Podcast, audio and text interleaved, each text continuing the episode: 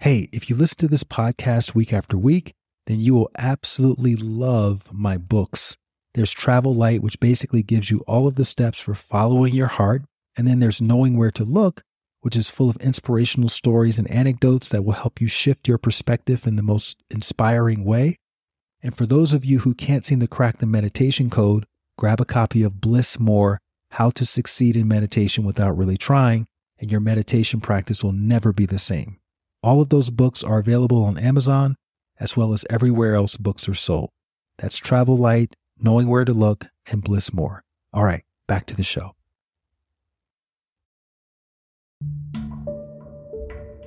Straight after school, I went to work for this private membership community. I was then working with Nike in the office. I had a few other kind of brand entertainment jobs. What ended up happening is that I was in the scene and in the swing of it. But then I had like life hit me in the face where I got sat down one day and just got fired. I got let go right? The company was going under. They couldn't sustain their revenue, you know, whatever. The CEO was like, look, we can't go on this way. So we're letting all these people go, which was pretty much everyone but like the partners and the people who obviously integral to the business. And so then overnight, my identity was stripped away. I'd had three years of going, this is interesting. This is cool. I'm now part of this entertainment community. I'm on this kind of pathway to being like a LA bigwig in the scene. And overnight, it's a bit like, oh, you've taken the job and the label away, and no one actually cared who I was anymore.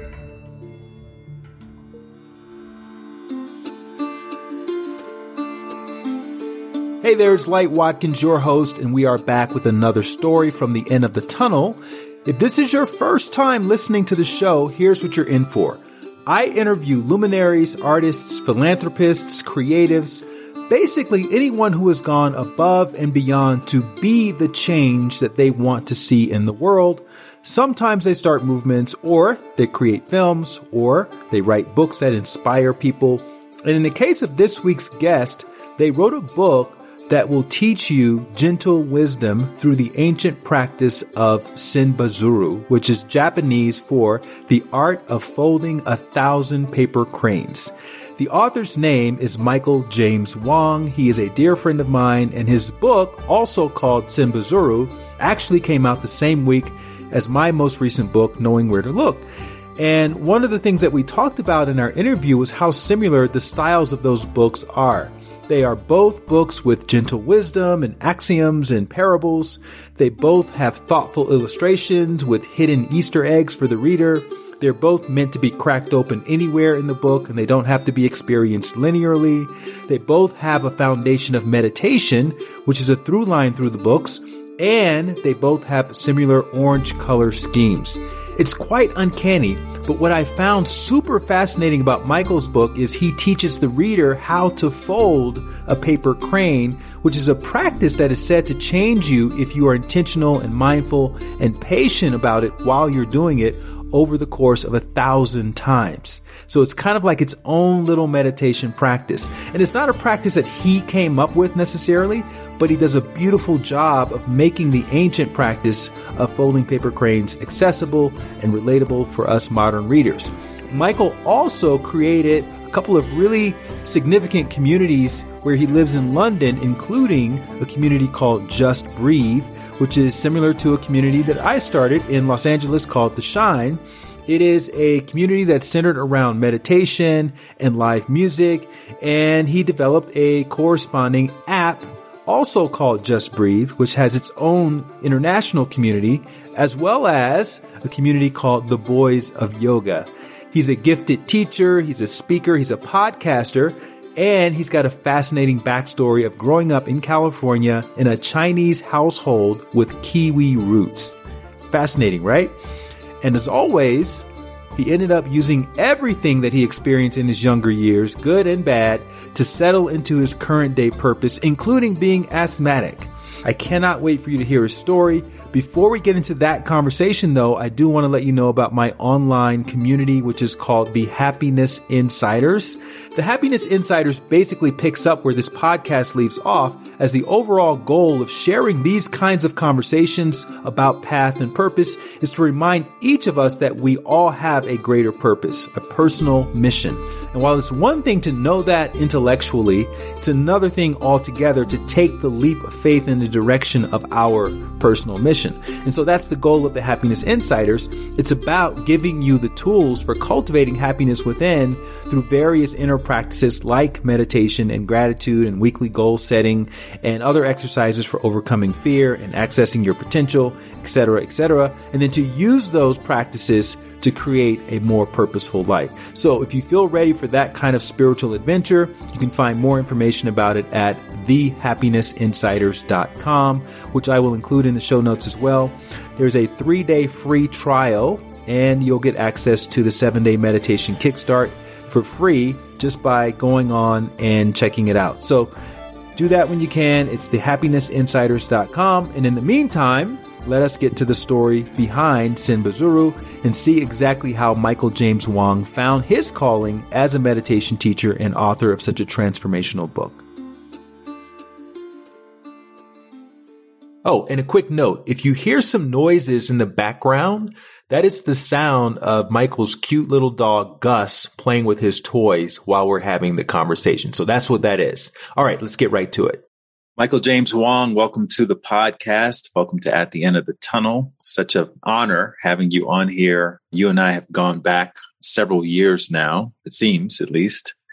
It's kind of hard to determine time with the pandemic sandwiched in there, but I think our spirits go back way, way further than that. And I feel like we are kindred spirits, especially after having read your book, Senbazuru. We're going to talk about that, but I'd like to start the conversations off talking about childhood.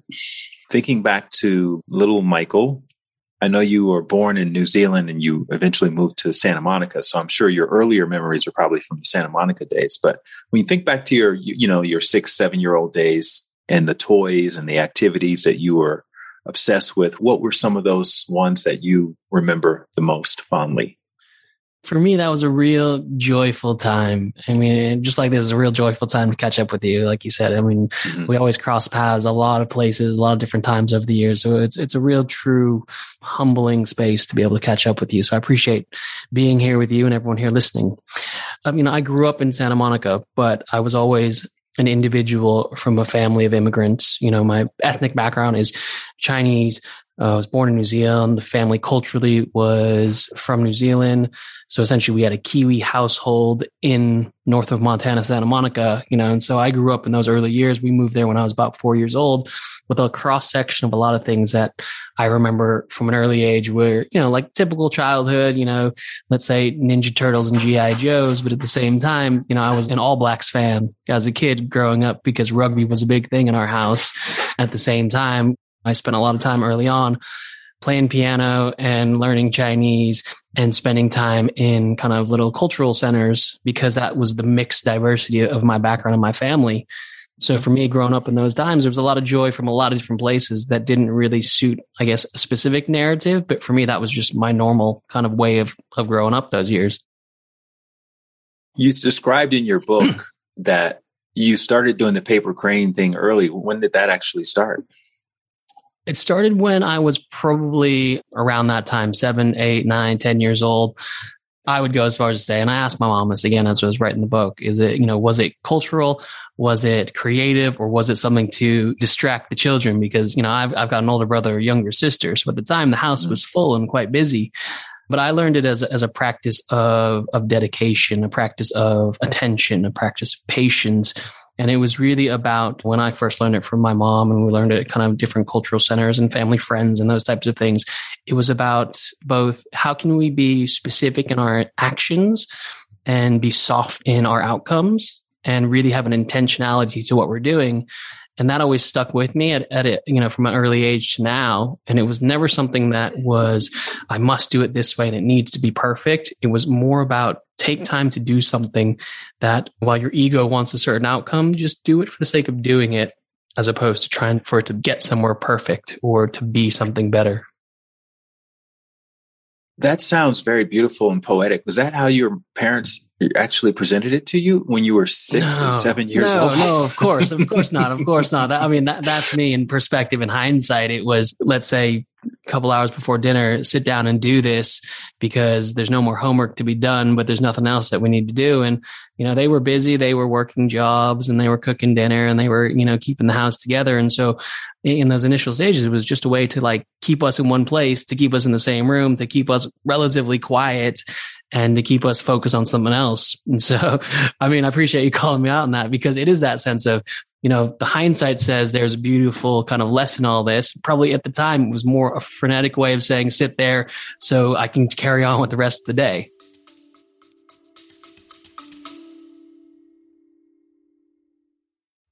Hey there, really quickly. Have you wanted to find your purpose or be more grateful or start a daily meditation practice, but you're not quite sure where to begin? Well, if inner work is like a drop of water, thehappinessinsiders.com is like your ocean. That's my online community where you can learn real world techniques for cultivating more fulfillment from the inside out. So, whether it's learning how to manifest abundance or access your potential or overcome fear or even just start walking every day, I've got a blueprint for you, which means you no longer have to use any more shoddy guesswork. And you don't have to use the lone wolf approach to improving yourself. For a small accountability fee, you'll get community, you'll get accountability directly from me, and you'll get comprehensive instructions for getting your meditation practice off the ground.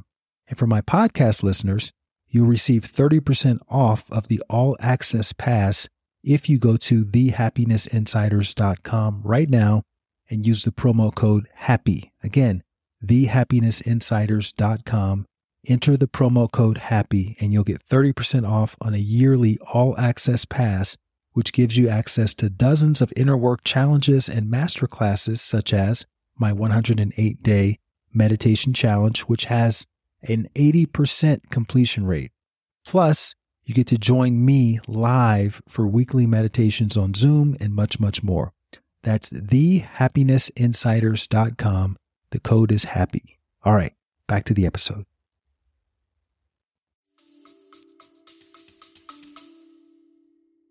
Did they do it with you? Had they done a thousand cranes? Like, did, were your parents crane masters and meditation gurus and you didn't realize no, it at the time? no, no neither of that. I mean i would say i would i mean my mother had kind of let's say earlier on when she was younger and it wasn't the sense of we're doing this as a tradition passed down. It was here's a tradition that we can rebring to life and have a little bit more dedication with.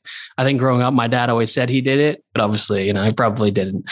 And it was that sense of you know we learned it as a way of passing on a tradition but in a modern era of let's do this together as a family.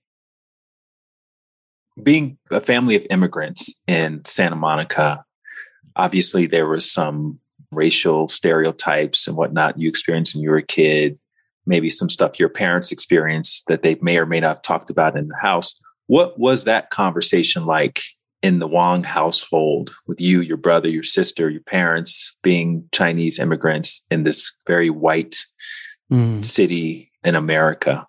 The narrative of our at our house was always twofold. One was being Asian, and one was being from New Zealand or being from another mm-hmm. country. You know, being Asian being the first obvious one because you look a different way, and Wong, you know, very easily rhymes with Ching Chong and all the other kind of racial slurs that you hear as you grow up. And, you know, it was very prevalent, even in a very kind of Western liberal city like Santa Monica. But at least in that aspect, we weren't the only Asian American family that were in town. We had cousins who lived down the street. And so there was a little bit more of an appreciation of kind of community there.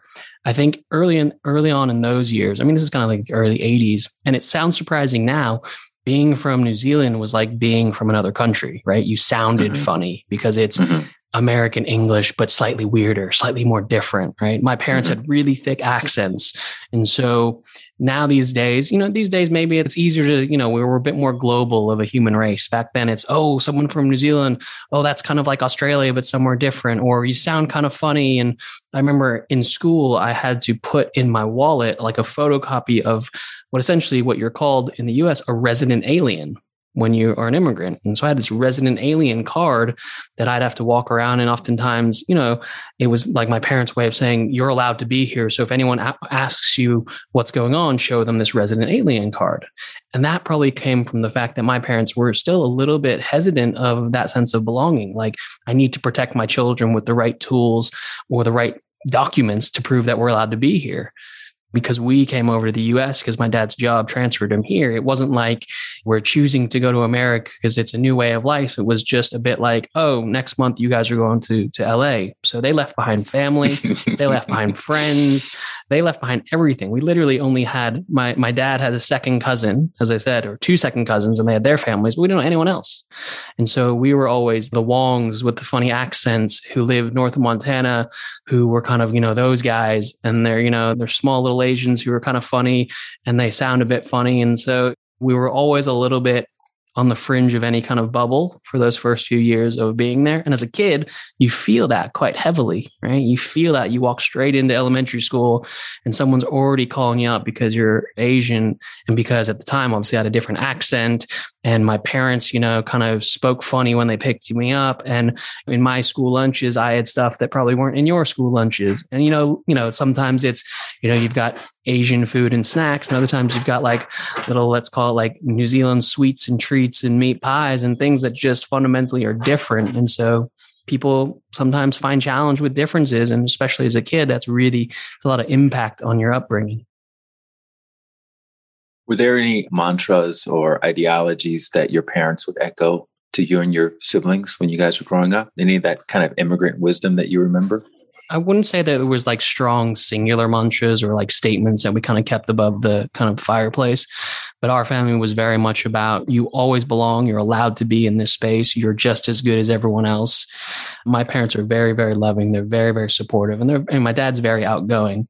And so he kind of took the brunt of it of making a lot of space for us. So he was the soccer coach, he was the Boy Scout leader, he was like the first to volunteer at the Christmas tree lot where we were kind of working over the summer. And so he kind of put himself out there in the firing line to take the flack or the slack or or the airtime for the family. So we felt a bit more welcome because he was already assistant coach on the soccer team. So naturally, we get to start on the team and we get to be part of the conversation. And so we didn't really feel a lot of those resistance early on because my parents made it a very conscious decision to put themselves out there so that we felt that we kind of belonged in those spaces.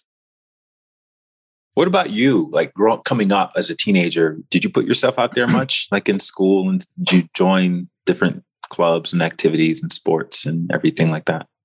I mean, I joined everything because it was a it was a way of finding out who I was. You know, my family, culturally it's a very success oriented thing right? Academics were very important. Doing well in school wasn't an option right? It was just a given you know so there was an element of you are going to study you are going to succeed you are going to go to a good college you know and, and maybe a little bit stereotypically what kind of doctor are you going to be as opposed to what are you going to do when you grow up?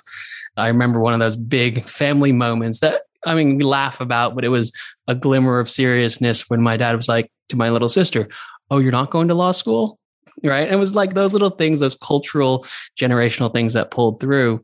But I, I mean, I played soccer, I played volleyball, I was in the marching band, I was in the orchestra, I was Boy Scout, I volunteered, and all of that was out of interest, but also out of necessity to reach the next level. Right. I think we all remember you go to high school knowing that you need to build up your repertoire so you can get into a decent university. And in order to do that, you got to stack yourself with AP classes and volunteer stuff and show up for all these things.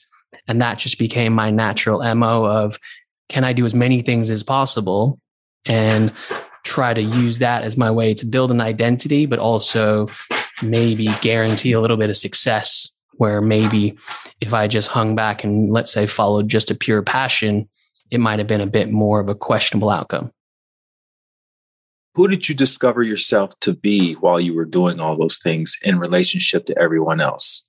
And what I'm hmm. asking is, were you the leader? Were you the creative type? Were you the instigator? were you the funny guy? Like, who, who were you? I was what you would probably call really solid, like nougat. I wasn't the chocolate. I wasn't like the caramel. I wasn't like peanuts. I was like I was good at, you know, supportive with the group. I was always, I was a good participant in any activity. So it's like I was good on the soccer team because, you know, I wasn't the best, but I could play. Oh, you want to go do music? Cool. I can get involved in that. So with the peer group that I had, which I had, like a lot of people had your pockets based on the sports you play or the music you do.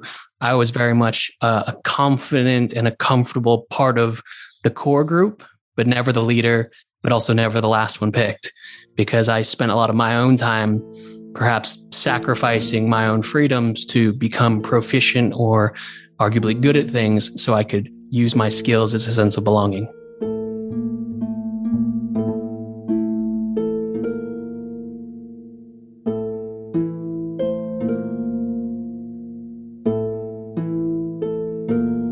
What did you envision yourself becoming when you quote grew up?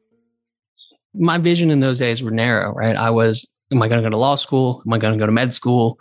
What kind of business am I going to do? I had a very narrow trajectory kind of when I was a, a teenager because that's all I knew.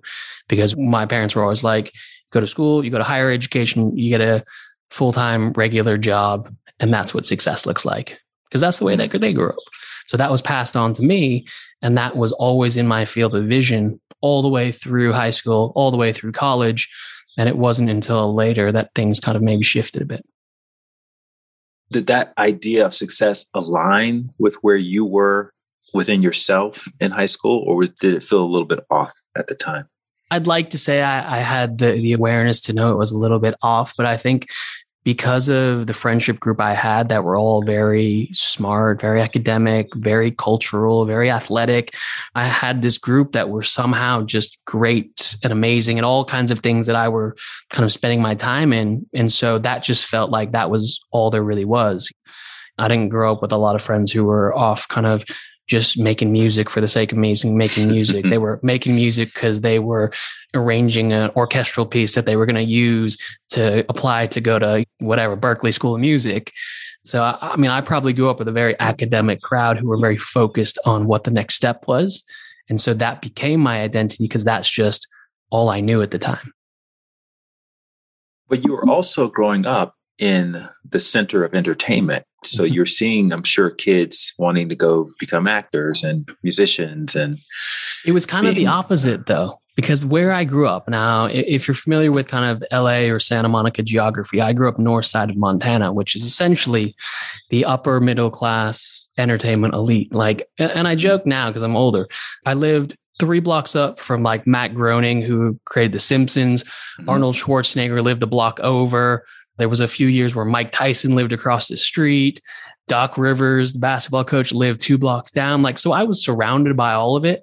And I went to school with a lot of like the kids of these people. Right. And so that was just, oh, that's just what people do. Like one of the kids I grew up with, his dad was the producer on Cocktails, the movie from like the 80s. It's like all that stuff was so, it was so normal that it wasn't aspirational because it's like, who doesn't mm. have someone within their immediate circle that has done something in entertainment because that's just like the mo like our my i guess family like my aunt who's not family but like you know the family family friend kind of aunt you know she ran the playboy jazz festival for 20 years you know there's all these kind of people that had these little glimmers of entertainment excitement but when you're when you grow up in that kind of narrative it's just kind of oh i didn't realize people didn't have that in their vision and so mm-hmm. i actually didn't have those aspirations because you know, it wasn't exciting or different. That was almost like the baseline where exciting was, oh, well, I actually don't know anyone who's an accountant or, you know, a doctor or, you know, all these kind of other things that were kind of maybe a little, maybe what might people might see as the,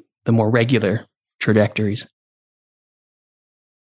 You decided to attend UCLA, stay in town. Mm-hmm. Yeah, I went to UCLA on a on a music scholarship actually. I okay. stayed in town because so you were good. Uh, I mean, I was all right. I suppose I got by on on some skill set and uh, and a good relationship with my high school music teacher.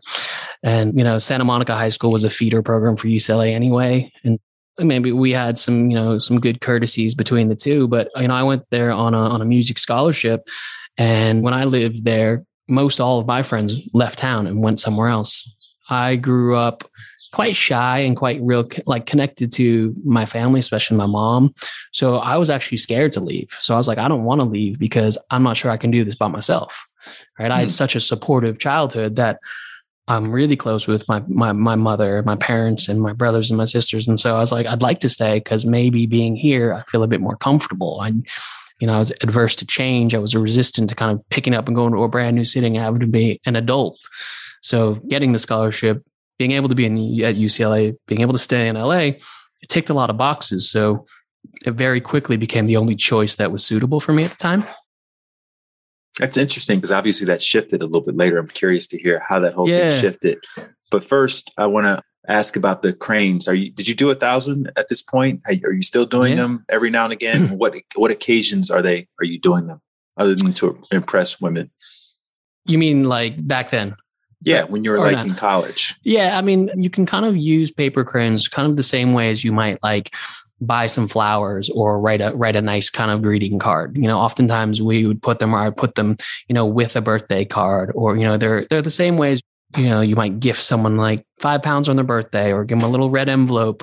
So I would always add them to birthday presents. I would go through phases where I'd feel a bit kind of spun out and I go, okay, cool. I'm just going to sit here, not count them, but just spend some time doing them in those earlier years. And, it's taken a bit until I've got older to actually go, I'm going to make this a thing. I'm going to do a thousand. I'm going to do the whole year. I probably mm-hmm. didn't have the patience back then to get through it. And it was more about this is just something to do in a moment where I'm trying to kind of regain some grounding or use it as a, as a nice creative way to add some of myself into a different situation. So all your friends and close associates had received paper cranes from you at one point or another. Yeah, yeah. I mean, a lot of people would have got them usually in like a birthday card. It's like you put it inside the birthday card and you know, you kind of fly it out with the card through the mail. These days, like we'd include them in like anytime we're sending out books or sending out a manual for a training or sending a thank you card to someone who's sent a nice note or something like that. It always in my family was just a, a very simple and gentle offering that showed that you had done more than just write thank you in a card right? Because you know this right folding a crane if you're doing it really well maybe five minutes. If you're not doing it that well 10 minutes right so it it shows an act of giving time not just giving words or giving money or giving sweet pleasantries at the same time, you could do this in your sleep. I mean, you've pretty much mastered it at this point. I mean, now so I can. Yeah. I mean, I've probably I've done thousands in my life now at this yeah. point, but it's also the fact that it's sometimes you're doing it for speed because you're trying to do some for something, but sometimes you just you just do it because it's just a simple practice. That's just yeah. a nice way to pass time, and then actually, you know, like all other meditative, contemplative practices, it just brings you back into something simpler. So, how did you shift away from this sort of narrow mindset of becoming a lawyer or a doctor and then ultimately majoring in music, which has nothing to do with that, right? So, maybe there's, I don't know if there's some tension between you and your family around that, but to working in Hollywood. And I'm assuming you were a party promoter for several uh, years. I worked in a private membership community and I did entertainment marketing and events. But I mean, the backstory behind that is actually my parents never saw anything that I did as negative. They were super supportive. And I, and I think most of all, the pressures that I felt about being successful in school or being a lawyer or a doctor, that was me just interpreting mm. maybe our family life. And my parents are super, super supportive about everything, right? My brother actually, you know, he went off and my brother has got like his master's in entrepreneurship and runs like a digital agency and insurance. And my sister's like in, in media. And so everyone did all kinds of different things. I think for me, when I went to university, went to UCLA, I had the first time in my life this sense of personal accountability where growing up in high school, I was kind of friends with the same kids I was friends with since I was 10 years old. You just kind of added more as you got through high school. But like my core group of friends, we were friends since we were 10. So when right. you get to when I got to UCLA, I generally started over with like one friend. And so it was this kind of new exploration of being a little bit older, maybe a little bit less in the drama of any kind of high school narrative and just being saying, what do I actually am interested in? What do I like to do? Like that freshman year of UCLA, you know, I did obviously had to do a lot of music, but I did like art class. I did like a tap dancing class. I did astrophysics. I did like a stats class. And then, you know, I did all kinds of random classes because I genuinely had no idea what I was going to do with my life. I'll be honest, I took the music scholarship because I wanted to go to UCLA, not because I wanted to be a musician. Right. It was a means Gave, to an end. this means to an end. But as soon as I got there, I was like, I don't actually know what I want to do. I was like, I mm-hmm. definitely don't want to be a lawyer or a doctor because that's just not that interesting. But when you get to college, you don't actually know what's at the end of the end of the tunnel, and you don't even know half the classes you're signing up to.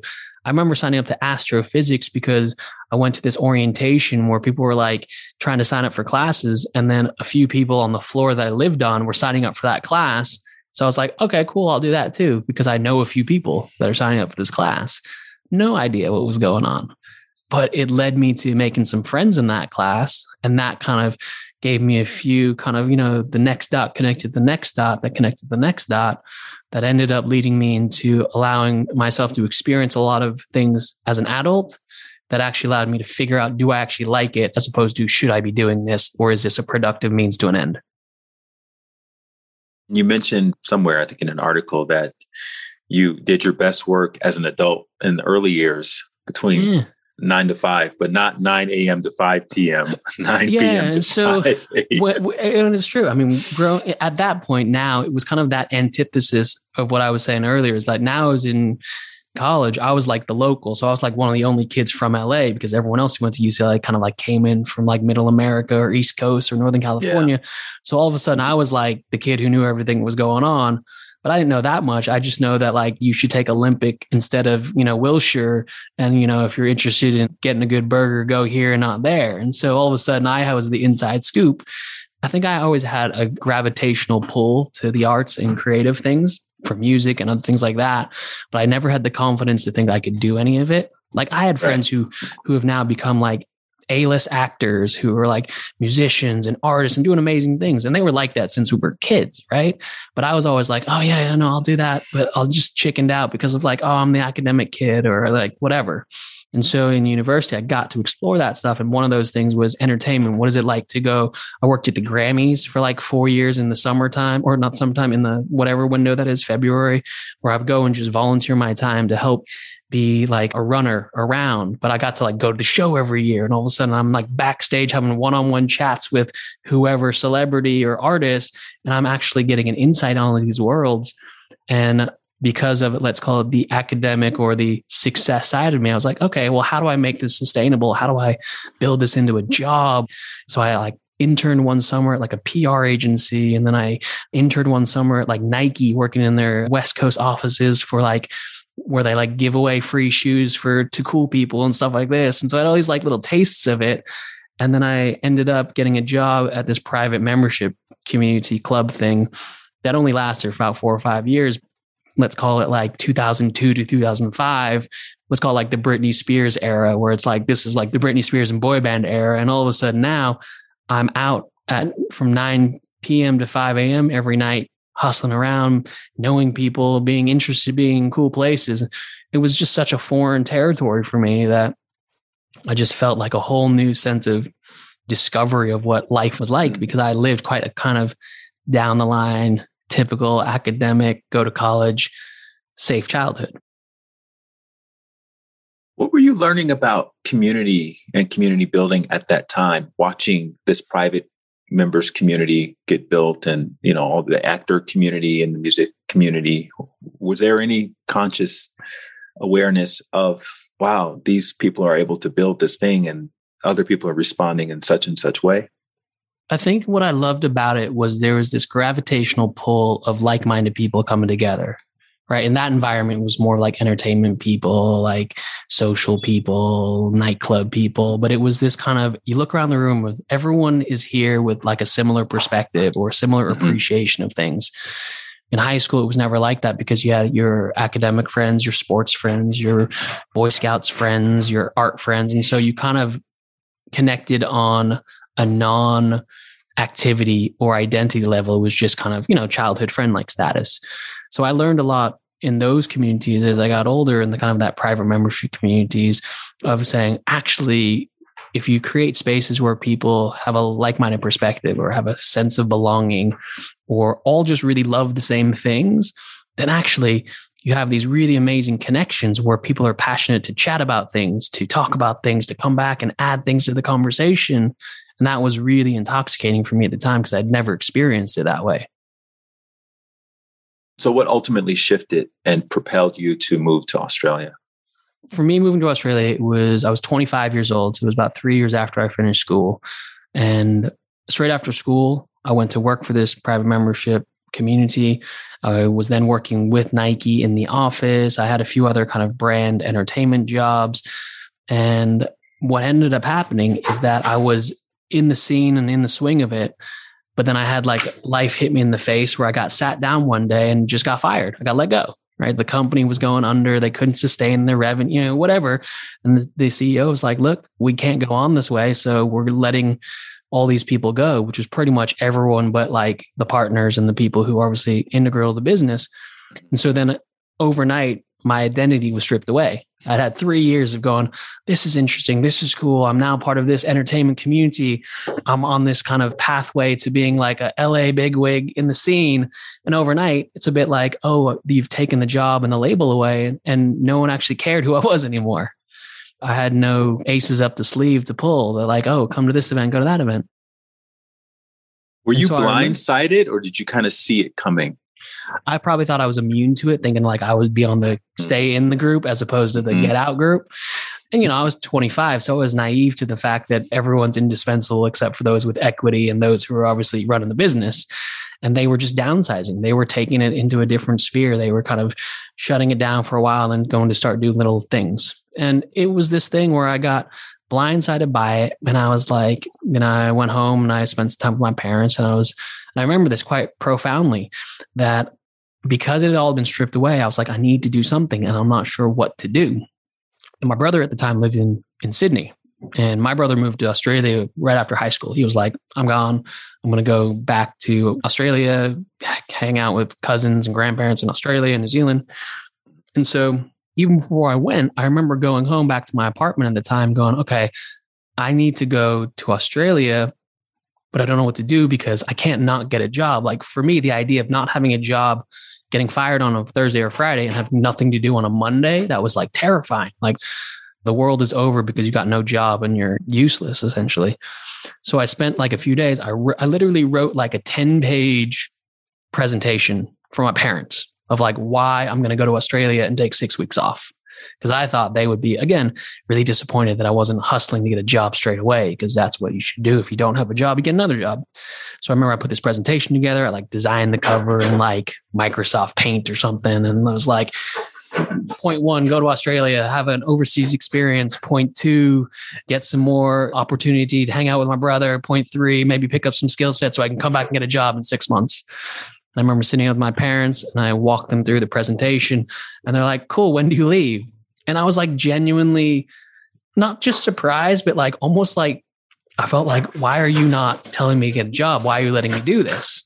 And a part of me almost feels like I wanted them to like tell me, oh no, you should just stay and get back to work. And so they said go because what I didn't realize at the time is that culturally in New Zealand is that going abroad is a cultural necessity right? New mm-hmm. Zealand's such a small island in the middle of nowhere. So culturally, everyone's like, when you turn 18, you need to leave for a year or two. You need to go see some stuff. And at that point, I had done elementary school, middle school, high school, college within like a two mile zone. And my parents were like, cool, go see the world. And so that was my big kind of, let's call it moment of epiphany where I need to leave and see what's up because right now, I think the whole world revolves around LA. And, mm-hmm. you know, if I couldn't live here and work here, what else was there to do? And so they supported me and they said, good, get on the plane, go see your brother, come back when you're done. There's one other piece of the puzzle that I wanted to just talk about briefly. You were an asthmatic. Was mm-hmm. that still something that was happening at that time in your life when you were like 25 or so years old? Yeah, I still am. I mean, I've had severe asthma since I've been four years old and I still have it to this day. And so that was always a part of it always gave me different perspective, right? I was never able to be as active as everyone else. I always had a mindset of limitations. What is something that only an, another asthmatic would understand about your experience that someone who's not who's never had that before would never consider when they're like planning or doing things or whatever like that? A lot of it is based on a am I going to have an inhaler? Like can I do this activity and not feel like I can't breathe. Most people, if you if you don't have asthma, you don't know the feeling of not being able to breathe. You don't know the feeling of literally being fully conscious, awake, alert, but not being able to know if your next breath is going to be sustainable enough for you to kind of be okay. Just so, out of the blue, or at, when you're not, exerting not usually lots out of, of the blue, but or something. it's either exercise. You like for me, a lot of it's allergy. Like I can walk mm. into a room and like I'm pretty highly allergic to cats. If I like came to your house and you told me there were cats, I'd know within 30 seconds, and in five minutes, I'd probably be in a pretty bad situation. Right when I was younger, it's like there were so many times I'd go to like a friend's house where it wouldn't go well, and I'd like you'd have to run straight to the shower and like wash off all the dander, or just exit the premises and get home and like get put on these big like nebulizer machines. And so, like for me and for, for a lot of asthmatics, everything is metered on: Am I going to be okay in this environment? Which is probably why I was a little risk averse to leave home during college. Like, am I going to be okay going this place? Am I going to be okay going that way? Because it's always the sense of if things don't go okay or I get a asthma attack, how am I going to come back from that? Like, am I going to be near an inhaler? Am I going to be able to get home or to a hospital? So those were always additional factors. Like even now, if I leave the house for a day, say I've got meeting a bunch of friends or going to a meeting and I'm leaving at like eight, I'm not going to come back till eight. If I get to like say like lunchtime and I'm like, oh, okay, well, maybe I need a little puff of my inhaler because it's a, like a dusty environment or I kind of sprinted up a hill or whatever, and I don't have one, that sends me into an immediate little bit of a panic of like, oh, am I going to be able to be okay the rest of the day? Right. You're metering the way in which you're going to be able to be in all these different environments. So I'm always a little bit of risk averse in those environments because I know that even from a physical point of view, I might feel discomfort if I'm not prepared. Yeah, and you shared a beautiful story in the book about your mom kind of helping you in those situations by using a very simple phrase when she was trying to help you find mm. your breath. I mean, that's the mantra I've always used, Uh, you know, in my life, and something that's essentially the essence of what we do, which is just breathe. And you know, and and that's something that has a lot of personal meaning, not just let's call it general meaning and yeah. profound awareness. But for me, it's I hear it in my mind the way that my mom would say it to me, not just me reciting it to myself. Right. Yeah, she would say over and over, just breathe, just yeah. breathe. And it's funny because I've known you as the just breathe guy forever. Yeah. yeah. And I, I never thought much about I just thought, oh, that's a clever way of you know getting people to meditate. Yeah, exactly. but that has a very deeply personal meaning for yeah you. and and that's and but it's also important for me that my story doesn't have to be everyone's story and so we always do talk about it. Yeah it's a simple way of reminding ourselves to be aware and and these types of things but i always find if i can weave a little bit of my own story or a little bit of my own meaning into the projects that i'm doing it supports me knowing that the work we're doing supports others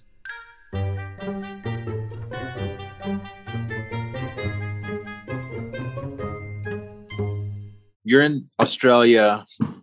You've taken a few yoga classes in LA. You're staying where in your brother's couch or something. What yep. what, what, happens staying next? My, I, I'm staying on my brother's couch, and I did the typical thing where he's like, "Come down. You can stay on my couch. Get a job working at a restaurant on the beach."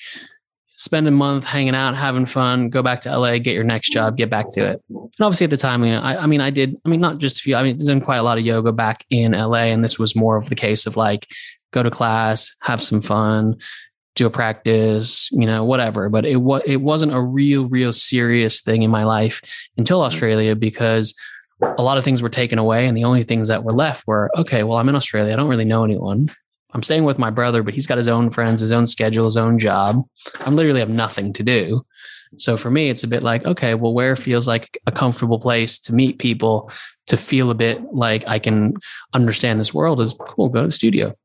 And so at the time I lived in Sydney, kind of not near the beach, but kind of in the city area. And I started going to a studio there called Power Living, which is still around today. And I just found a lot of people who loved yoga, you know, really cool people. Like it was my first time meeting a lot of Australians and New Zealanders who just happened to go to the beach and practice yoga, go out for lunch on a Tuesday, you know, and just have a different way of life that I was so foreign to because I was like, why are you guys not in an office right now? It was like, oh, like, you know, because my job is, you know, I'm a teacher of this, or I'm an artist, or I'm a surfer, I'm a professional surfer. All these things I had met people who had just never been, you know, on my horizon. And, you know, all my friends, again, were very typical corporate America kind of trajectories. And this sure. was a place of like creatives, artists, athletes who that was their actually jobs and way of life, people, chefs, stuff like that. And so for me, it was just a really beautiful experience that I ended up just, I mean, I just stayed. I was like, you know, my brother was like, You gonna go home soon? I was like, No, I'm gonna get a job and stay and do some things here. And, you know, I was able to be able to sustain myself. I did more yoga stuff, I did more meditation stuff, I did teacher trainings, I went on retreats, and I just kind of gave myself permission to live a little bit, which I hadn't done before then. I was 24, mm-hmm. 25. And it kind of really shifted the way I saw kind of what was important for me. That was probably the place where I found myself a little bit more or for the first time with a little clarity. In terms of getting into yoga and meditation and those kind of practices was there someone who you looked up to or aspired to be like? Yeah i mean there was a few but I think in those earlier years when I was in LA, I mean, I mean, I'd say I, I, was inspired in LA by a lot of let's call it the old school yoga teachers, the Bryan Kests, the Bryan Kests, you know, Eric. and the, everyone else that kind of lived in LA in kind of the early 2000s, right? You've got mm-hmm. like Shiva Rea down in Venice, and you've got Amy mm-hmm. Carpenter kind of Yoga mm-hmm. Works, and you kind of all people I practiced with them. I was really inspired by them. I didn't really know them, right? And when I went to Australia, it was kind of, let's call it the senior teachers of Australia, who arguably were probably the same age as we are now, but this is sure. 20 years ago, that they were accessible to me. They actually wanted to have a conversation with me. And they wanted to welcome me in and invite me out to lunch because they all were going to lunch after the class before they all went right. surfing. And so it was the first time that maybe that some of my mentors or teachers were humans, right? Mm. Actually real mm. people that could have a dialogue with. And you know and they're teachers you would have never known or never heard of. They were just you know i had a, a teacher who became a really good friend alicia young. She was an amazing teacher in sydney. Have you ever heard of her? Probably not. But it, the fact that she just spent time telling me how things were like this is how the practice works. This is what i think would be helpful for you. But also we're you know we're all going down to the beach after do you want to come? And i was like i'm allowed to come like I thought you just kind of, you know, you, you come in, it's transactional, you do a class and you leave. And so that was the place where maybe hypocritically to LA, it was like that's where I found yoga as a lifestyle. Whereas like that's what the epitome of LA is supposed to be. Mm-hmm. And so, you know, my brother was a huge mentor, but from a yoga point of view, was all the teachers I did trainings with, it's all the teachers that taught in those studios at the time. You know, a lot of them I'm still in touch with, and a lot of them I see when I'm down there visiting. And so it is really special to me to have those early influences who are actually, you know, big brothers and big sisters who actually said, you know what, this is a space you can be in and gave me a bit of confidence to say, you know, they said, Oh, you should you should think about teaching here. You should think about doing more some stuff. You should think about doing this. And I was just always super happy just being, you know, invited to lunch and them remembering my name in class. Were you naturally gifted in terms of your flexibility and all of that when you when you were getting into yoga? No, I mean, I was probably I was naturally aware of movement. Like I knew that this arm could go up and that arm could hold me up, and so I was a quick pickup, but I wasn't flexible or aligned or able to do fancy things. Uh, but yeah. I was also my personality was very dedicated. Of I'm here and I'm gonna get here because this is what I think good looks like. Wanted to do a handstand, couldn't do it. Six months later, I could. I wanted to be a bit more flexible, go to the classes, ask a bunch of people. You know, I, there was a time in Australia when I was probably 26 years old, you know, it was 12, 13 years ago, where I was practicing 14 times a week because that's all, that was my life. That's where I found friends. That's where I felt the sense of belonging. I'd wake up, I'd go to class, I'd do stuff in the day and then go back to class or I'd go to class at night, do two in a row because I'd see two different groups of friends. So actually the flexibility was the byproduct of the community. And what did you want to offer to the yoga community? Like what, what inspired you to want to be a teacher? When I first started teaching, it was personal. Like I wanted to be able to do what those people were doing. I wanted to be able mm-hmm. to share, but I didn't have any tools to to do that. It was really interesting for me to see could I take the seat of a teacher and have something valuable to offer. And so I just wanted to be able to be a part of that community in Australia and, and the part of the community in, in LA and say, I've got something I can share. And so I did teacher trainings because I wanted to know more. I kept doing teacher trainings or kept studying or diving into more things because I wanted to educate myself. But I, I never wanted to be a teacher. I was never wanted to be a teacher for the longest time because I was mm. like, I think I could do it. It's a bit like did I? So did I? I always wanted to be in the school play, but I was never in the school play because I never thought I'd be good enough to be in the school play. Right? I mean, I remember in like fifth grade, we were doing like a fifth graders version of like Beauty and the Beast, and for some reason, somehow I got cast as the Beast, like the lead role, and then like I canceled. I like pulled out because I was like, I can't do this. I was like, this is ridiculous. Why am I going to be the guy? And so, and that was always my perspective in yoga is I don't want to be the guy. I just want to have the information, have the experience, be able to share it.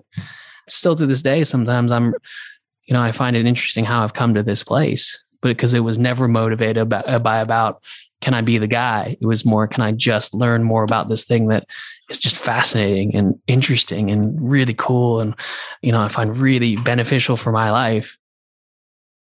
What inspired the move to London? When I was in Australia, it was 2011. And by that point, I'd been there for about four years. Mm-hmm. And I had an honest chat with uh, a friend, and he was like, if you're going to stay in Australia, this is like a friend in LA. He's like, if you're going to stay in Australia, you're pretty much going to be here forever now because mm-hmm. Australia's a big island in the middle of nowhere. You're kind of not behind, but everything's slightly a bit different. And it was a bit like you either stay and you're there for good and you teach at the studios and this is your life and that's great. But if you want to see something else in the world, now's the time to do it. Right. Because I was still 28 at the time. It's like if you want to see more of the world, like Europe, I'd never been to Europe. Literally had never been to Europe. I'd been to LA, a few cities in the US, and New Zealand, New Zealand, New Zealand, New Zealand, Australia, right? Because when your family is 10,000 miles away, any holiday is always go visit the grandparents, go visit your cousins, go visit your aunts and uncles. And so I made a conscious choice to again pick up and leave everything and move to London. And for me, I was okay with that. Like I was comfortable because I had always been the outsider. Like I I'm not saying I would happily pick up and leave London tomorrow, but like I'm not attached to the city. I'm attached to having experiences. And for me at that point, London was a different experience. And because I had a New Zealand passport, I literally could move there overnight by just filling out a piece of paper, which as an American growing up, you're like, you can't do that. And so I had this, this almost this lottery ticket to go see the rest of the world. But I had a short timeline because of the way things work, because you had to do it before you were like 30 years old. And so it was a bit like you go now, or you're going to miss that window and you can never go. Mm-hmm. And so I kind of pulled the pin and just up and moved. You told a story about your first Christmas in London. Mm-hmm. Can, you, can yeah. you share that story of what happened and how that affected you, the rest of your stay there? When I moved to London, it was a bit like moving to Australia. I didn't know anyone. I literally had one cousin. She was married with one kid who was like six months old. So it was literally like, you can stay in our spare room for two weeks max when you arrive. Because it's a bit like, we've had a kid. I'm going to do the family thing and let you stay, but there's a pretty hard timeline on this thing because you're still an adult. So 28 years old, two weeks is good enough to get yourself here, sort yourself out, and get out. And that was like August or something. And so I got in, found the first place I could live, started to do some freelance work and like marketing just so I could kind of have some income. But I didn't really know anyone. And it took me quite a while to figure out how London works as a city. There was no yoga community like it is now. I didn't know anyone, of course, like I do now. And so I spent the first few months just kind of being a tourist in town. So by the time I got to Christmas, I didn't have any viable plans that warranted me doing anything meaningful. Like, and at that point, flying back to LA, like you're talking like a $2,000 flight. And so there was a lot of things that were just not possible. And so I was never one who's like wanted to take an invitation to someone's house for Christmas out of courtesy when you're kind of disrupting their Christmas plans and they're just inviting you because you're the roommate that just moved in two months ago that has nowhere to go. Right. And so I was kind of like, you know what, let me do my own thing. And so I was, okay, what can I do that can be of service? What can I do that is interesting? And what's an experience that is, is for me? And I was just Googling around for some, you know, charity, volunteering things to do at Christmas. And out of just a stroke of luck, I came across an organization called Crisis. Crisis works with homeless shelters and supporting homeless people in London. And there happened to be a shelter like down the road from where I live that needed volunteers. And you go on the website, you sign up for a few shifts, and bang, you're in. So I signed up for my shifts, went there on the first day, and everyone's done a bit of volunteering growing up. And but this was like 10 hours a day. Everyone's there staying there overnight. It's a full on sheltered community. And I was like, this is actually really different for me. Everyone was equal. Right? You've got 300 homeless guests there just talking about the football game. They're just talking about what's on TV. They're arguing over politics, the normal things. But there was so much difference that you might think from the outside of I'm over here and you're over there. I'm at this economic status and you're of that. But you walk into a space where everyone's just equal playing bingo, like just having a Christmas bingo competition. And for me, that felt like the most belonging I had ever had in London at that time. And so I ended up going back every single day and volunteering 10 hours a day for two weeks from like the 19th of December all the way through like New Year's because that was my Christmas family at that point. That was my experience of being of service to support, but realizing actually they were supporting me by just treating me like a human in a city I didn't know anyone. Was the plan to get a yoga teaching position somewhere and start doing that yeah. full time or well, I was I was teaching from the moment I arrived here, but it okay. was so different because I was still trying to figure out where I was. I ended up teaching in a few places that were like on the wrong, like not the wrong side of town, just like I was teaching somewhere was like an hour from my house, and you had all the fatigue of travel. And even though I arrived in August, it was a bit like it took me until the new year to figure out actually where I wanted to be. I'd even moved like once or twice before the New Year's. And so I was literally trying to figure myself out then. And I was still grasping on to the idea that, you know, am I going to stay? I ended up also having a lot of friends come to visit. So like I had people I knew, but I wasn't meeting locals. I just had my friend from LA was coming for two weeks, friend from Australia was here for two weeks. And so like I didn't have any rhythms of rooting down. So that was why mm-hmm. it was so, such a unique experience over Christmas and it was somewhere where i mean like i wrote in the book it's like it's a place where no one there cares what you do for mm-hmm. work because no one in there has anything to do for work so it's a bit like why are you mm-hmm. talking about that let's just play bingo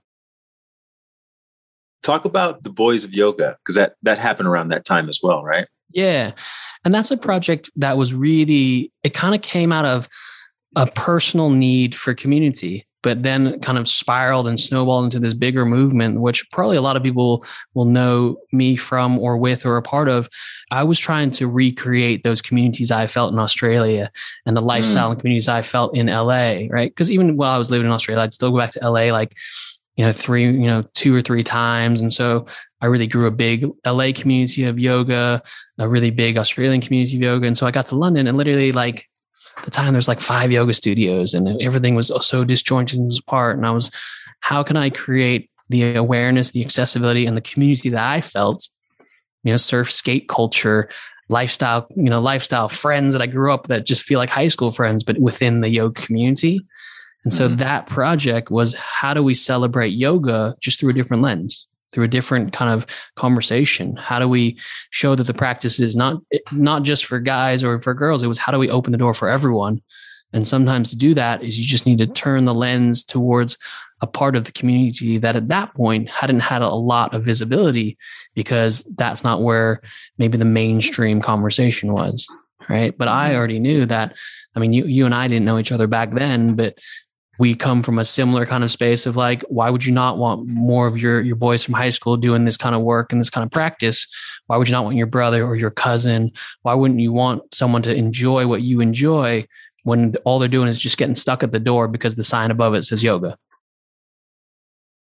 And you've been meditating at this point for how long? Yeah, yeah. how many how many years? Realistically probably at that i mean i probably i mean i started yoga and meditation back around the 2002 2003 mm-hmm. probably more in the sense of the studentship of like you go to class and you do it you you know you go to a little meditation circle and you kind of get a chance to mm-hmm. experience mm-hmm. it you know i mm-hmm. grew up with a few friends who had like you know like well, I kind of first did a practice with like a friend who had a grandpa who was a teacher. So you yeah, kind of had these, monk. yeah, you had these little spurts of experiences without knowing the bigger picture of it. And again, mm-hmm. it's It's different now because we live in a world and in a bubble where it's far more commonplace conversation. And so, oh yeah, you know, every 10 year old has probably, you know, done a little meditation with their mom, which is wonderful, but that just wasn't a thing back then. And even in LA and places like Australia, where let's call that wildly Westernly pro- progressive in these practices, it still wasn't the biggest mainstream thing.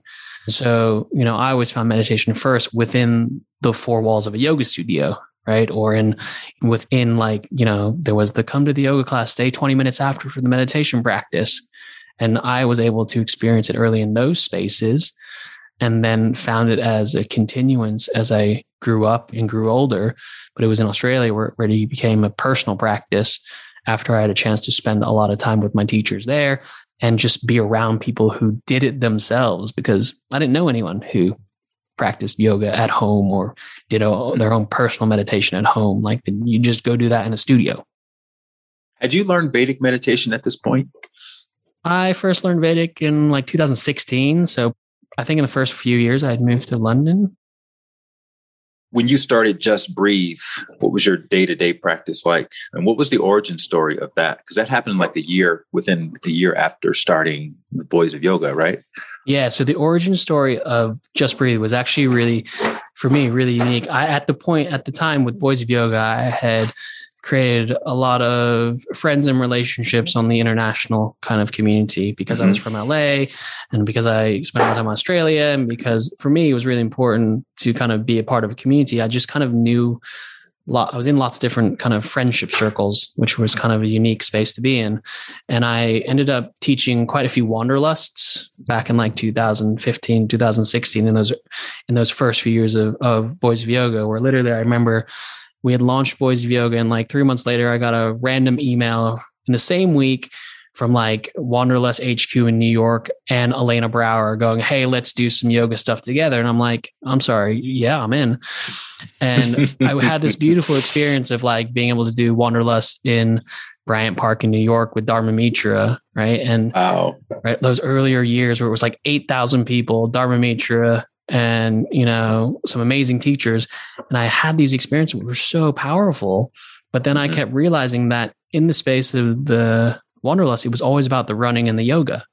And mm-hmm. there was no spaces where there was just about the stillness the quiet the meditation right? And at the time there there weren't big meditation events. There weren't things happening. You know this is like you know, they're the only people you'd ever hear whispers of, oh, you know, that guy Light Watkins from, you know, from the US. He does some retreats, he does some things, does Wanderlust, but there weren't 25 of you kind of really pushing an amazing message and giving people access to it. There wasn't a lot of mm-hmm. digital content. I think it was like right at the beginning of kind of when like the big quiet was starting to launch in New York with Jesse and all his stuff.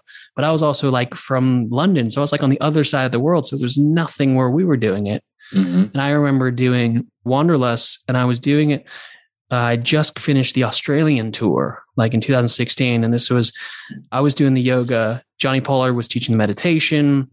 We had a bunch of like amazing teachers, like Dustin Brown was teaching, Josh Blau, uh, Jason Tapatu, all these teachers from Australia and New Zealand. They were kind of the amazing teachers down then. Mm-hmm. And I became really good friends as well with Arlie Lieberman, the guitarist. If you remember mm-hmm. him, he did yeah, a lot yeah. of Wanderlust. Of course and being a fellow Kiwi or lived in New Zealand, we obviously had a really good friendship. And he was like, Oh, I'm coming to Europe just for holidays or something. And I was mm-hmm. like, So I had this moment where I'm like, If you're coming over here, why don't we try to create a moment here in London that is mimicked how we were doing it in Australia? Right. This is mm-hmm. before Wanderlust in the UK, before any big festival, before any like Lululemon, any kind of, there was no bigger, wider community proposition. It was a lot of studios and things like that. And so I said, let's try to do it. And he was like, do you think it'll work? And I said, I have no idea. And we took like, we went and rented out this little, this little brick room that was kind of cool in Shoreditch, was just kind of like a cooler area of town. And we were like, put up some lights and we, you know, we put some candles out and borrowed, borrowed like 50 bolsters from the local yoga studios. And Lily just said, you know what? Let's just invite everyone for five bucks. It'll all go to charity and let's see if we can get like 30, 40 people to come through. Called everyone I knew, called all the people who like went to yoga class. And I said, no yoga mats, no yoga clothes, bring your friends, bring the people from your office, bring your neighbors, and we're going to come and do an evening of meditation and live music. And so it was a, like for me, it felt really risky to move away from the yoga conversation at that point because we're doing a lot with Boys of Yoga. I was traveling already a lot for for teaching, but it, mm-hmm. I felt this need to how do we create access to the everyday lifestyle general public where come in your suit and tie, that's cool. Bring your dog, cool. Bring your parents, and come and just not like. And we still say this today, like it should be the most uneventful event you've been to, right? It should be an uneventful evening. And on that first day, like we literally were like chomping at the bit, going, What's going to happen? What's going to happen? And that was like 300 people who showed up, 300 people who generally had no idea what they were there for, other than like, I'm at this cool event, maybe, and there's some music, some live music, and some meditation thing. And from there, it just kind of snowballed and spiraled. And we were inspired and we did, you know, we did the first one, then we did the second one, then we did the third one and then you know we ended up doing two or three a year up until the pandemic. And we did you know one with a thousand people at the tate modern museum in the turbine hall. We did one with a couple thousand people at the british museum you know all these cultural institutions and museums and event places and theaters were like come in and help us create a moment of community that has represents the fabric of london that isn't just about being in a studio I never been to a Just Breathe event, but I obviously knew about them and heard about them. And I was doing my thing in LA called The Shine, which I was inspired by the Conscious Club in Australia in Sydney. Did you ever go to those Conscious Club events? I never went to a big one. I kind of went to, you know how they sometimes did like the not like the after party, but like the yeah, the some like the side of mini events and stuff like that. Yeah, um, yeah, yeah, yeah. But I was at Jesse's uh, first Big Quiet, and it was so awesome to see all these things happening on these different continents. All right. So really, listen, but it, but yeah, just was on that thing. It was really important and interesting for me because like all of those things kind of all sprung up around the same 12 month window in like mm-hmm. four different places around the world. But what was really inspiring for me is being either like connected to or one step connected to. It's like I wasn't friends with Jesse at the beginning of it because I only met him through like Jonni and Josh and that Jonni, yeah. And you know, it's all those kind of connections, but it was everyone was doing amazing similar things. And it was just it was it was great to finally see that actually we weren't just yoga and meditation and wellness in the corner in those little studios behind closed doors. It's oh wow we're doing it with live music. There's spoken word. There's conversation. I remember coming to the, the, your guys' shine event in london and going this is you know everyone's like oh wow are you going to be offended that you know they're now doing another just breathe style event in london? It's like no because like there's no such thing as too many. And light is the guy that you want to go and spend this experience with. I mean, I don't know if you remember me coming to that event, but I think it was amazing to see that there were more things happening here because a lot of time in London, we just defer to America and mm-hmm. go, oh, well, they're doing it there. So let's just look at that stuff. And it felt homegrown, even though I wasn't British or I am now. Yeah it didn't feel like there was homegrown things happening here, which is really important to me because a global yoga community, a global wellness community, a global meditation community only makes sense if there's participation from places that are everywhere.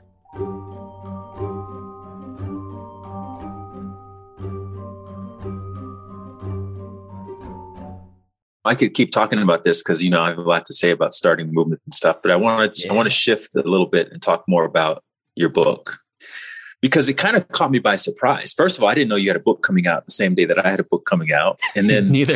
Sec- second of all, it was very similar, I felt in intention and even the way it was laid out. And even like the color palette, like the color palette, everything. And it was, and, and I didn't get a chance to read it until recently. And I was like, I'm a dude, I'm a super fan of your book. And if anyone's listening to this and you are a fan of knowing where to look, you would love this book. So Senbazuru, it literally translates as a thousand paper cranes. I would have expected that you were going to write a book about meditation, just yeah, yeah. breathe, you know, that whole brand, blue and white or whatever. Yeah, yeah. And you come out with this other thing and and and it's so well written and it's so thoughtfully curated oh, and it's so gentle as you say and you have these little proverbs and axioms. And I'm, I was curious. I don't mean to insult you, but did you come up with all of those yourself, yeah. or those like yeah. old wisdom wisdoms that you heard growing up, or something? Or because those were like it's like where have you been writing all this stuff, man? And how are you such an amazing writer? Uh, I mean, like that you. story I mean, with Koa that opens the book. Did you write like is that a yeah. story that you literally created and yeah, and, yeah. or was that like an old tale you heard and put it no, in your own words? So to give a little context, I never fancied myself as a writer growing up, right? My sister was the creative one. My sister was like full scholarship for for arts and you know, she she went to Boston College on a full ride. She was like valedictorian. Like my sister was like the golden child. My brother was like the responsible one. I was kind of just like left to my own devices to kind of like carry on as the narrative that's been set. So I was never fancied myself as a writer. And the only reason I ever got into writing books is because of the Boys of Yoga movement, where one of my friends was also a student and did like retreats with us. She was a book agent and she's like, you need to turn this into a book. And I was like, how would I do that? And she's like, well, you've got the project, you've got, you know, everything that's on the website, build that and just create it into a book. And so I did that for the first book and that went well. And it kind of, that was more of, let's call it a celebration of what that project was. And then after she read that and people started reading that, you know, I they said, "Oh, you know, the writing is good," and I was like, "Okay." I mean, I enjoyed this process, and so this was kind of let's call it 2019 pre-pandemic. And she was saying okay you need to write another book because i think you've got some great things to share and so people don't know this but i had actually spent the last 12 months pre-pandemic developing some new book concepts right? And I kind of had done the thing where, I mean, you would know this from writing a book. You write a whole proposal, you submit it, you hope that someone arbitrarily says it's great, and then gives you a green light to go write the book, right? Mm-hmm. A lot of times, you know, there's a lesson in that of why do we wait for permission to do things that are interesting? But nevertheless, I was developing this book. And at the time, the book I was working on, and I, I say this quite joking, the book was called The Uncertainty of Everything right? Mm-hmm. And I had gotten to the point where I was ready to pitch the book and pandemic hit. And so I have this book that we're pitching and my my agent and publisher was like there's zero chance this book is going to work this year. They're like this is not the book that anyone's going to want to pick up. And they said right and they which you know I laugh and you know and then she comes back to me and says, you know what the world needs right now is something gentle, something that has intentionality into it, something that is what you already do, but in a vehicle that allows people to feel it as an accessible thing. So I sat around for about two weeks going, what the F? I just wrote you a 20 page proposal about the book I've been working on for 12 months. And I was having this conversation with my mom, and she's like, just write what you know, like write simple things, write things that you like and then it, I kind of had this epiphany moment because we had always used paper cranes at Just Breathe for like the last five years. Like every event, there's paper cranes. People, that's how people say hi. It's kind of how we mitigate awkward small talk by just putting out a bunch of paper and instructions and letting people kind of, you know, when you kind of normally at an event have like a cocktail hour or mingling hour, we would just go here, spend half an hour folding paper cranes. And so it became this thing of how do I use that metaphor that's so personal to me and write let and let that be the narrative or the anchor for for a new book. And everyone loved it. And it was during pandemic and this goes actually back to the asthma thing i was in the high risk group of pandemic where i wasn't allowed to leave the house for three months. Like i didn't get past the front door for the first 90 days of the pandemic. And so that's when i kind of just had some time to go inward and say well actually how would i bring this to life what's important for me and I just started writing. And I just wrote, you know, and I, I always, I always loved poetry. I love short form kind of ideas. I love, you know, you know, the sharpness and the witticism that you can pack into less words. And I'd always really enjoyed that, but I obviously never thought I could write it in such long form with potency. It was like the thing when they had said, okay, go write the book. And I say this because it's it's worth sharing is when I proposed this book, it was like a 10 page PDF with pictures in it, right? There was literally like no words in my book proposal. And so I had a few of the quotes and a little bit of a this is what I want to talk about. And so I just spent the time reading lots of books, thinking about the work that I teach with, thinking about the things that are important to me, finding the way I wanted to say it, and then spending time letting the words come from it. And and I, and I appreciate you saying that about a lot of the proverbs in there because a lot of people say like, "Where'd you like? Where'd you find all these things?" And I wrote them all but it they kind of just came to me. It's not like I had a process of writing. It's like, oh, this is a thing. And you've said this to me before that sometimes you just need to make yourself available to let it kind of pass through you and out on the page. Mm-hmm. And a lot of those things just came in those quieter moments of the early part of 2020 last year. And, you know, I actually, for once, gave myself the time and permission to sit down and actually say, let's put a lot of the wisdom on paper and see how it comes out. Was Nikki Priest involved at the very beginning when you were doing that proposal with the photos? So Nikki Priest is, is, is my creative partner. She's the brains, the hands, the designer behind Boys of Yoga, behind Just Breathe. Every mm. say, single piece of content or shiny thing that I've ever been a part of, it's because of Nikki Priest.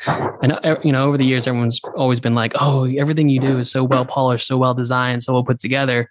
That's because Nikki Priest has worked on that with me. And she's what people don't realize is she is an amazing painter, illustrator. Every single thing in that book is hand painted with kind of like charcoal chalk. She then scans it in and colors it up. But the way it worked is I gave her the proverb and then she brought it to life based on mm-hmm. the words that I gave her. She said, this is what it could be. Or we did a lot more kind of deep dive research. And she, you know, we mm-hmm. looked at in Asian cultures, these things mean these things. And there's a lot of hidden Easter eggs within those illustrations. Mm. If like, like, even if you like look at which way something's facing or look count how many birds are in the background or you know what kind of mouse it is or I love it man I did the, the same thing swimming. with my book yeah I had all these yeah. Easter eggs in the illustrations and it took a long time and a lot of back and forth to finalize that and yours was even at I think yours was two three layers deeper than mine because you were also showing people how to fold a paper crane mm. throughout the book, which is like just it's like yeah. mind blowing. There's so many levels oh, well, of thank you of messaging and imagery and subtle consciousness. You know, um, yeah. I mean, I, I mean means a lot coming from. It's just amazing, man. It was, yeah. it was, it was like it was one of the most special books I think I've ever experienced. Oh well, thank you so much. And I, mean, I appreciated a, all the all the all the effort that went into that. I mean, I, and it, it's amazing to hear that, and I, and I appreciate those who pick up on all the subtleties. And, and the subtleties are the like the book has so much depth for those who seek further into it.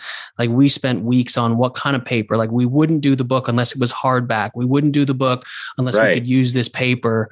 We wouldn't do the book unless we could have certain things printed on certain pages. And you know the amount of back and forth because for us it was you know say the proverb there's a proverb that actually came really late in the book to the process like three weeks before we had to go to to print when we were kind of an awkward number of pages and, and so there's a proverb in there that says a butterfly only lands on quiet hands right and that was something that it's yeah. a beautiful one. It's one of those things that sometimes I look back and go, I can't believe that came out of my brain on in, in the camera because it's one of those things that kind of just feels quite timeless. And so then with Nikki, she was like, okay, well, if we're going to do butterflies, it has to be this butterfly because this is the butterfly that has this kind of spiritual essence to it. It has to face this way. It has to be flapping. It can't be still. And so if you were someone who really loved that kind of stuff, you know, it's almost like there's a whole secret background to the book as well that we just did for ourselves. Yeah. So we knew it could be a timeless thing that holds up. And mm-hmm. like all those proverbs, you know, because I actually have a lot of them framed around my house. You could just, I mean, there's about something like 36 proverbs in there. If even if you just pulled those out all individually, there's just a lot of timelessness to that. And that was really mm-hmm. important to make that feel mm-hmm. like a timeless bit of sharing that people could digest or just go, yeah, I get it. I feel that. No, yeah, it was man, the integration is just genius level, genius level integration. And now I'm excited about going back and trying to see if I can find some of these Easter, egg, Easter yeah, eggs. And the one thing, I, the one thing I will say, because you mentioned it, there's a there's a story in the prologue, which is a story, the the only part of the book that's let's call it arguably fiction. Like there's a story at the mm-hmm. beginning where it talks about a little girl named Koa who goes to visit her her grandpa in the hospital, and it kind of explains or shares the metaphor that anything is possible with a blank sheet of paper. Right? It's like the preface to right. folding which for me was a huge risk. I literally like I wrote it and showed my team and there I was like, "Can I put this in the book?" And everyone was like, "I'm not sure because it's not really the what the book's about." And then yeah. other people were like, "This actually really sets the tone." and they made it into the international version of the book. So if you get the book anywhere outside the US, it's in there, but it didn't make it into the US book because Damn of it. logistical things like number of pages that they wanted in the book and things like that. Mhm. But luckily, the book is now like, you know, it's it's in like 35 odd countries and it's like translating like 12 languages. But the US one doesn't have that. It's in the audiobook. So if you do the audiobook, you can hear it. But that was Mhm. actually one of my favorite parts about that whole book. It was writing that first, you know, eight pages. Where did that story come from, man? I mean, why little girl? Why hospital? Why is she taking the train? Like, where, where, where did that even? Where'd you get that idea? I think a part of me really wants to be a fiction writer, and I just haven't Mm. had the courage to write fiction. And that was brother I you guess, have to write uh, a novel yeah. because you are gifted you're, you're you. gifted Yeah, that was you make me wonder like what me. am i what how am i calling myself a writer and i'm you know this guy's Oh, out here No, thank you. That means a lot. Um, there was a lot of symbolism there. Like Koa is the name of my niece, right? Koa is my niece, and that was the Mhm. story of her having the experience with my dad and Ah. him imparting wisdom onto the family through possibility. interesting yeah So yeah, everything's layered in metaphor. Everything's layered in either overt wisdom or subtle. Um, yeah but I, f- I find a lot of joy in writing fiction. I just I'm not sure I've got the the courage yet to do eighty thousand words of fiction to, Yeah. to see how that would unfold. I also want people to understand this is not, we're not talking about stock stories and very surface level type of anecdotes. One story that really made me stop in my tracks was the one about the teacher. The med- you were in this meditation experience, and the te- and some woman was crying and sobbing and stuff, and, and the way the teacher responded to that. Can you share just the, that story briefly? Yeah, I mean, and that's a real story as well. This is a story of an experience when I was in Australia. I was literally just going to class as a student, and we were in a practice. It was meditation practice, and this woman had come in, and she was ups- obviously noticeably upset. She was crying. She was sobbing. She was in the back of the room, kind of tearing up, and hmm. right, you know, taking airtime. And you know, basic human nature is to coddle the person, ask them how they're doing, how they feel okay and that was essentially what everyone was doing because it, pro- it had gone on for like five ten minutes or whatever it was but the teacher essentially interjected finally and said why are you stealing everyone's experience like why are you disrupting this moment? Why are you being selfish in your suffering? Like why are you choosing to suffer in this moment? And obviously she didn't receive that well. It became a little bit of a back and forth and she obviously stormed out and kind of it was that sense. Mhm. and you know obviously it was a bit like you could hear like a pin drop. Everyone was just like it, you know it's, i mean it's, it's like it's like if you being the nicest guy in the world almost Right. felt like you were having a go at someone like why are you disrupting the room and choosing your suffering over everyone else's experience you just wouldn't expect that to come out of your mouth but then Mhm. when you step back from it and the lesson you draw from it is that it was the idea that you know the suffering that we have regardless of the emotion that's attached to it is a choice in a lot of times that we make to allow ourselves to prolong that sense of sadness or uncomfortableness now not with everything in the world but in a lot of cases for us to prolong our suffering or our misery is a Mhm. choice but to detach from it to move on to grow from it that's a lot of hard work in that but it doesn't negate the fact that it's not a choice. And so that was the lesson I took from that is that there's a difference between suffering and pain, that suffering is a choice that we make, even if it's a hard choice to do the opposite or an easy choice to continue the suffering. But for me, I was literally like, you know, I was like front row to this thing exploding in front of me. First on the side of the woman going, that is wildly out of order. And then going to the other side going, I get it and then years later going, I understand it.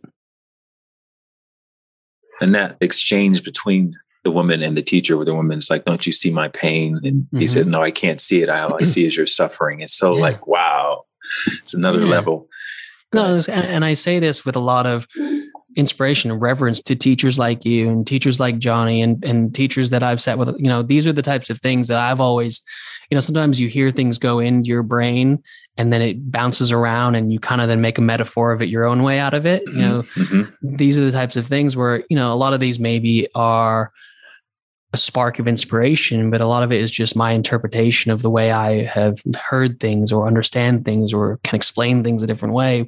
But that experience and that moment where it was, I don't see your pain, I just see suffering. It's one of those things where your mind just explodes in the moment and you go, ah, and then it stays with you.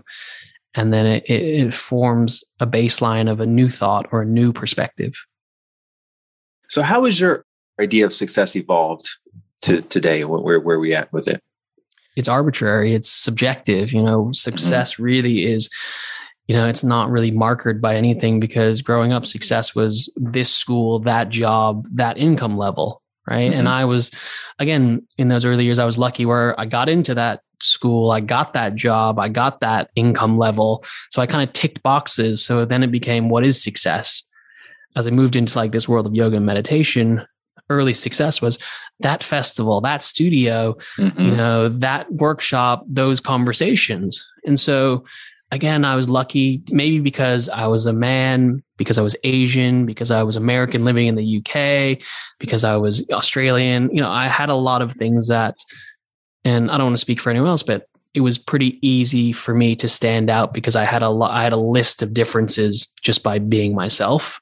Right. So I was quote unquote unique right? Asian right. male yoga teacher who teaches meditation, who lives in London, but also is American, right? And so I became an easy token of the practice. And so mm-hmm. I was elevated in a lot of conversations. So I'd always kind of achieved different benchmarks that I thought was success. Now, for me, success is just freedom freedom to do what I want with my day, to be able to facilitate a training or an event and and see people actually have those transformations that I had.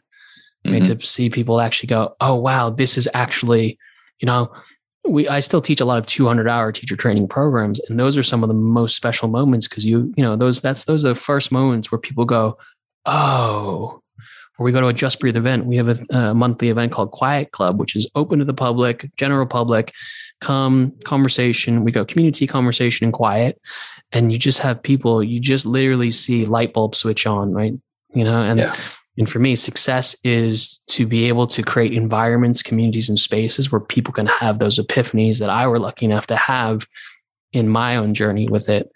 And especially now more than ever post pandemic or wherever we are in pandemic it's a lot of things shutting down. There's a lot of light bulbs and lamp posts going off. There's a lot of studios closing and I think there is a need, at least for me, that success is maintaining spaces that people can have these kind of sacred moments or special experiences and feel like they're a part of something because yeah. there is a lot of hardship out there in our community as far as longer term sustainability at the moment. And also, one of my takeaways from your book, I think on a personal level, would be success is being as present as possible. Mm. Yeah. I think the world is easily distracted. There's a, there's more temptation and distraction than ever. And mm. so how can we gift attention and time as a metric of success? And oftentimes for people, you know, I remember growing up, I always had the friend who would always happily give you money or pay for something, but would never give you their time mm. or to have a mm. conversation. You know, it's like, oh, let's go out for dinner. No, it's cool. I'll just buy you dinner and send it to your house. Or, oh, we're all going to go shopping and buy a present for Vanessa for her birthday. Oh, no, let me just give you 20 bucks. Just write my name on the card. And for them, mm-hmm. that was equal inclusion. And that seems to be a lot of times how our lives work now. We're, we're looking for efficiency or efficacy or, or, or, or easy ways of, of, of kind of accomplishment as opposed right. to quality time, conversation, and that somehow has become the rarity of can I just have quality time? And, you know, I can be as guilty of it as other people where, you know, I'll say this honestly here in this conversation. You and I, you know, we've known each other a long time. I love these conversations. I should probably message you and just voice note you more, uh, you know, mm-hmm. out of the blue, not needing to schedule something that we're going to put out because I get a lot, I get a lot out of just listening to your voice or asking you a question or, you know, and I, and I have lots of people in my life that I do that with. And success for me now is doing that with intentionality, with presence, proactively, without mm. motive or reason or output. Love that. And that is a really great reminder and maybe let's let's do that. Let's do that. Well, I'll tell you, you've inspired me, man, to explore this whole idea of making paper oh, cranes. Great. Again, I had help with this one, so oh, but yeah, it's something though. that I'm. It's something that I I would like to add to my repertoire of mindful practices. So thank mm-hmm. you for introducing this work to the world. It's not surprising that this way of seeing things the seeds were planted as in childhood and that you were in the right place at the right time with those two parents and those siblings and in that, that place to be able to take that which you were both gifted with and afflicted with the asthma and everything and turn it into something very powerful and useful for helping us to have a slightly better time showing up in our own lives. So I just want to acknowledge you for that and for all that. of your Thank work. You. I mean, you've done so much, man. You got an app, you've, you've got these communities you've created, and you're still doing all of this, and you got the books. And I, I really do hope you keep writing. And I hope that everybody gets a chance to experience your most recent book because it's it is a very special offering in the world of books where so many people are just kind of mailing it in. And this this was, you know, I, I, I can appreciate how much went behind creating this this masterpiece. Uh, that means more than than you know. Not because of the the time and the work that was put in, but just the fact that it's received in, in a meaningful way. So thank you oh, yeah. very much. And it's not just like, oh yeah, I started working on the pandemic. This is a life. This is life's work, man. You know, yeah. you're drawing on stuff from your whole life. And yeah, um, and it, it, it was beautiful. for me. It was one of those like the pandemic was a gift of being, let's call it, able to write part of a memoir in the vehicle of a yeah. gentle conversation. Yeah, I love it. Well, I will put all the information for everyone to be able to grab that in the show notes. And I hope you and I get a chance to cross paths at some point very soon. Absolutely. Take care, sir. We'll talk to you later. Thanks, my friend. Catch y'all soon. All right, man. Take care. Thank you for tuning in to my interview with Michael James Wong. His book, Senbazuru, which is spelled S E N B A Z U R U, is out now everywhere books are sold. You can also follow him on Instagram, which is at Michael James Wong, as it sounds. And his book also has an Instagram account, which is at Senbazuru Book. And of course, we'll put the links to everything in the show notes, which you can find at lightwatkins.com slash tunnel. Speaking of lightwatkins.com, while you're there, you'll see my announcement that the audio book for Knowing Where to Look is out now. It's read by me, of course, and it includes some bonus commentary about the backstory of some of the most popular doses of inspiration in the book. So if you're a fan of the hardcover, you will certainly cherish the audiobook as a perfect companion to the hardcover version. So definitely check that out when you can. You can also get information on my Happiness Insiders community, which has a three day free trial and a complimentary seven day meditation kickstart if you join. And being a part of that community will change your life from the inside out. Just go to thehappinessinsiders.com to get more information about that and start your free three day trial today.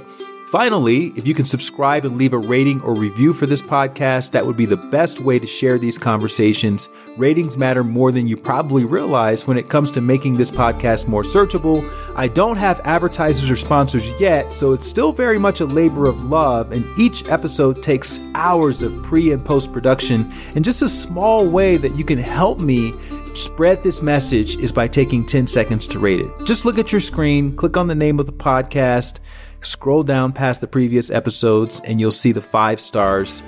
And you can just click the star on the far right and you've left a rating.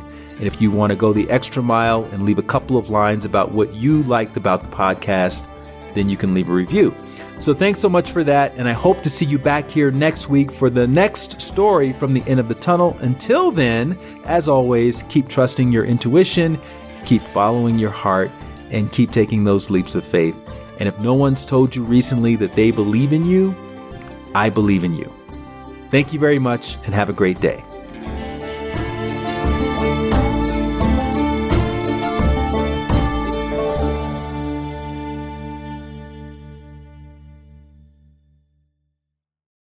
If you want to get a little extra nudge when it comes to following your heart and taking leaps of faith and believing in yourself each day, then you want to sign up for my free daily dose of inspiration email. You'll join 30,000 other subscribers who receive a short inspirational story or anecdote that's meant to inspire you to become the best version of yourself each day. You can sign up at lightwatkins.com and you'll get your first inspirational message as early as tomorrow. Again, just go to lightwatkins.com. You can sign up for free and you'll wake up each morning inspired to be the best version of yourself.